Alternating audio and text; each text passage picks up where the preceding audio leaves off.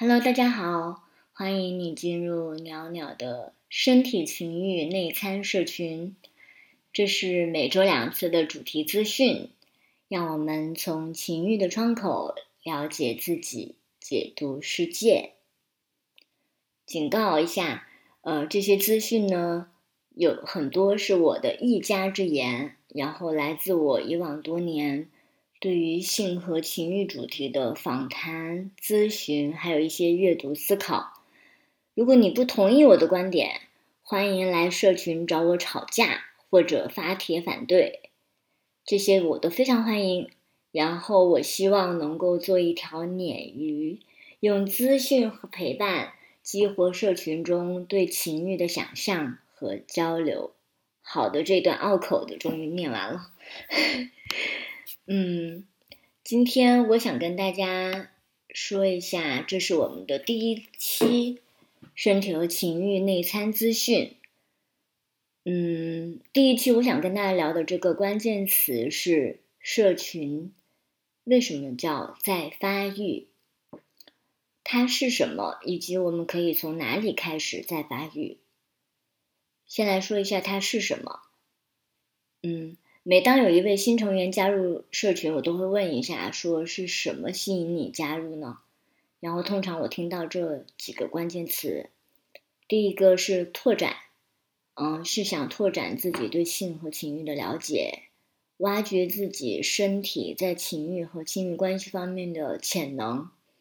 然后第二个是关键词是突破，嗯，是感觉到自己有一些压抑，希望能够突破一些障碍。不管是观念上的，还是身体上的，或是关系里面的，然后在突破以后，更深的了解自己的欲望，并且去正视它。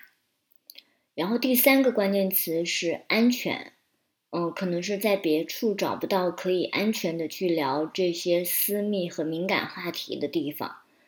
然后可能听了节目以后，认为这个社群它有基本的共识。在这里可能不会被批判，会感觉到更安全。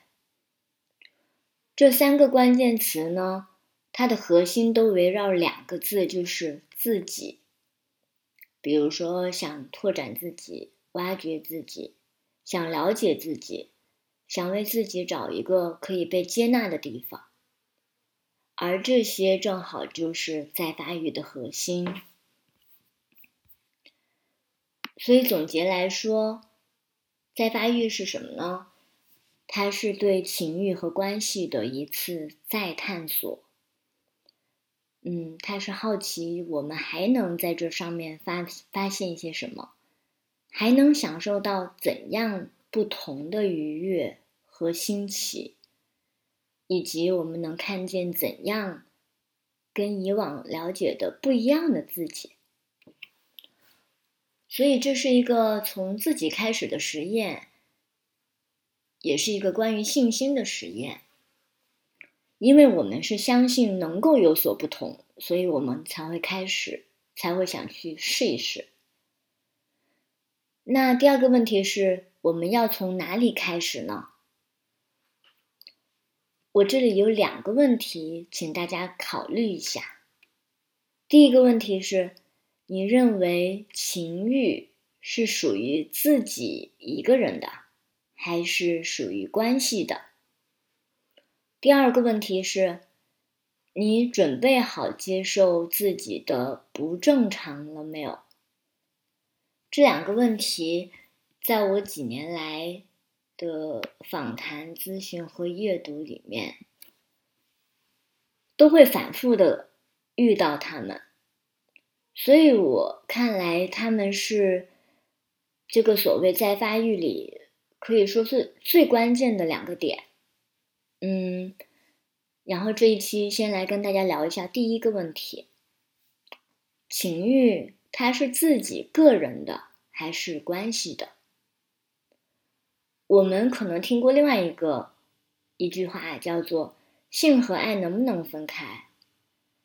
这两个问题听起来很像，但我觉得不是一回事。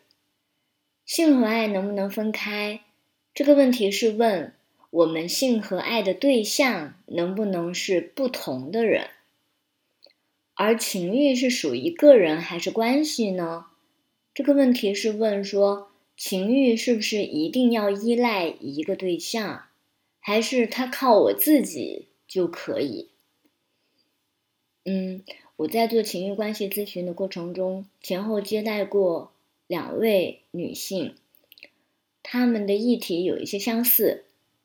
就是在亲密关系里面感觉到困惑，因为完全享受不到性的乐趣。他们可能跟伴侣有三到十年左右的这个亲密关系，但是不管怎么样尝试，好像都很无感。又因为担心满足不了伴侣。然后导致这件事情对他们来说更有压力，所以久而久之，他们成为在关系里面，嗯，就是沉默的那一方，尤其是在性方面。这两位来访的共同点是在进入关系之前，还没有过性经验，包括自慰的经验。然后关系又似乎无法唤起他们的情欲，甚至对于情欲是一种陌生的状态。但是，与这个状况相，嗯，应该说是相对的是，从小我们大多数人受到的教育都是，只要有了关系就有了性，好像我们一结婚一恋爱。就自然懂得怎么恋爱，怎么表达欲望，怎么满足自己和对方。我也做过一系列关于婚前性行为的访谈，有一个女生的故事很典型。嗯，她被父母逼着去相亲，然后大概在二十七八的时候，实在躲不过了，就借口去别的城市旅行，在那里约了陌生人给自己破处。这个故事听起来特别像在相亲前给自己一次完全自主的狂欢，是一个他为自己设计的仪式，也是一次体验。回到原来的城市以后，他再去面对相亲和催婚这件事情，这件事情给我的印象挺深刻的。后来，这位女生是不是真的去相亲结婚，我也不知道。但她给自己安排的这个仪式和体验，让我感觉到她完全把情欲看成是自己的事情，用一个非常自主的姿态去迎接他，去认识他。嗯，所以我认为说，这个情欲最相关的一件是。或者是一个意识，就是它首先是属于自己的，而不是归属于关系的。我刚刚说了很多，就是女性这边的体验，然后在男性这边，嗯，我也接待过，大概是嗯八位中年男性，呃，说是中年，其实也还算年轻吧，就是三十出头到四十左右。嗯，他们的议题也是类似的，就是感觉，呃，用他们的话说，是觉得自己的伴侣是性冷淡，然后他们无论在这个关系里面怎么样去表达、去沟通，然后去尝试去哄对方，嗯，好像都很难让对方对性这个事情热衷起来。这。男性的例子跟女性的例子像是一个镜像一样，然后像一个硬币的两面一样，就是一边是沉默的，然后对情欲其实是一种很陌生，然后无法被关系唤起的状态，然后另外一边男性这边是无论怎样都好像无法让对方进入这个沟通和这个互动中，嗯。为什么说他们是一个硬币的两面呢？嗯，其实我本来想说的是，我给这些男性他们的那个建议也往往是说，嗯，你自己可以先试试看脱离掉依赖这个关系的视角，哪怕只是思考一下，在你自己的这个角度，对于满足这个情欲，你能够做什么？嗯，因为一个关系它虽然可能是两个人的，但是改变往往只需要一个人。或者说，它往往很关键的就是要从一个人开始改变。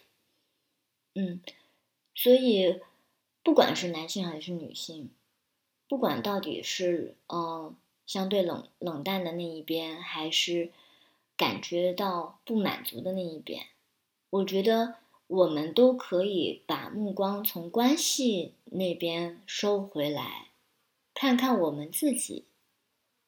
能够为自己的情欲先做一些怎么样的探索？呃，其实，呃，就具体的建议会比这个 要复杂很多。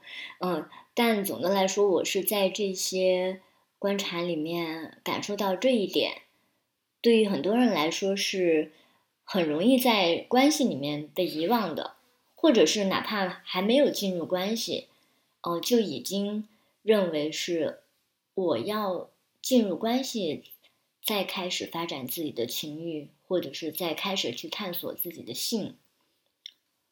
我觉得这可能是一个会让我们进入关系以后仍然遭遇障碍的这么一个误区。嗯，但这只是我自己个人的观点。嗯。但总结来说，情欲是属于我们自己的，而不是归属于关系的。你是满足自己的第一责任人，这个责任不能放到关系里面。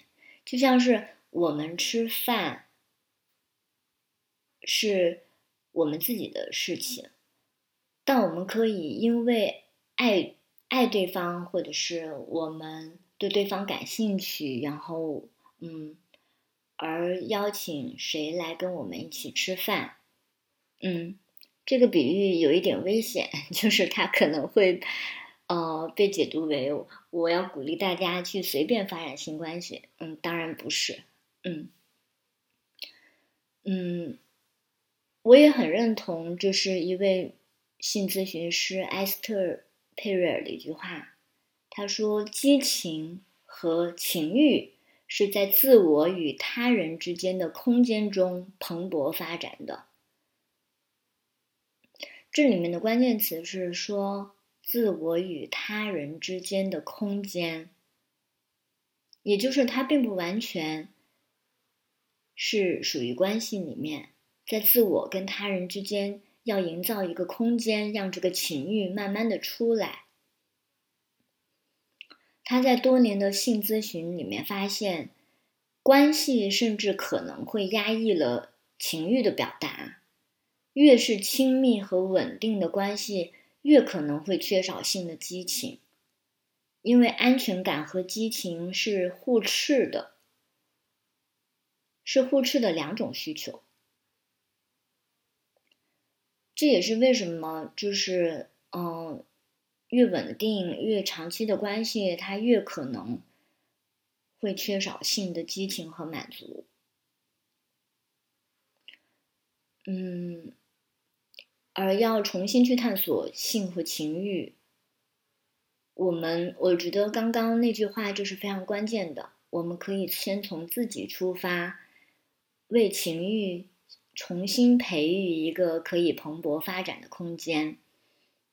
在那里，我们在与他人相遇，不管是伴侣也好，还是其他的关系也好，嗯，那什么叫从自己出发去培育情欲空间？这个好像也太文绉绉了吧，也太不说人话了吧？嗯，具体要怎么做呢？嗯，我觉得这是我刚刚提到的关于再发育的第二个问题，也就是你准备好接受自己的不正常了吗？我觉得这是我们思考要怎么去培育情欲空间的一个开始的点。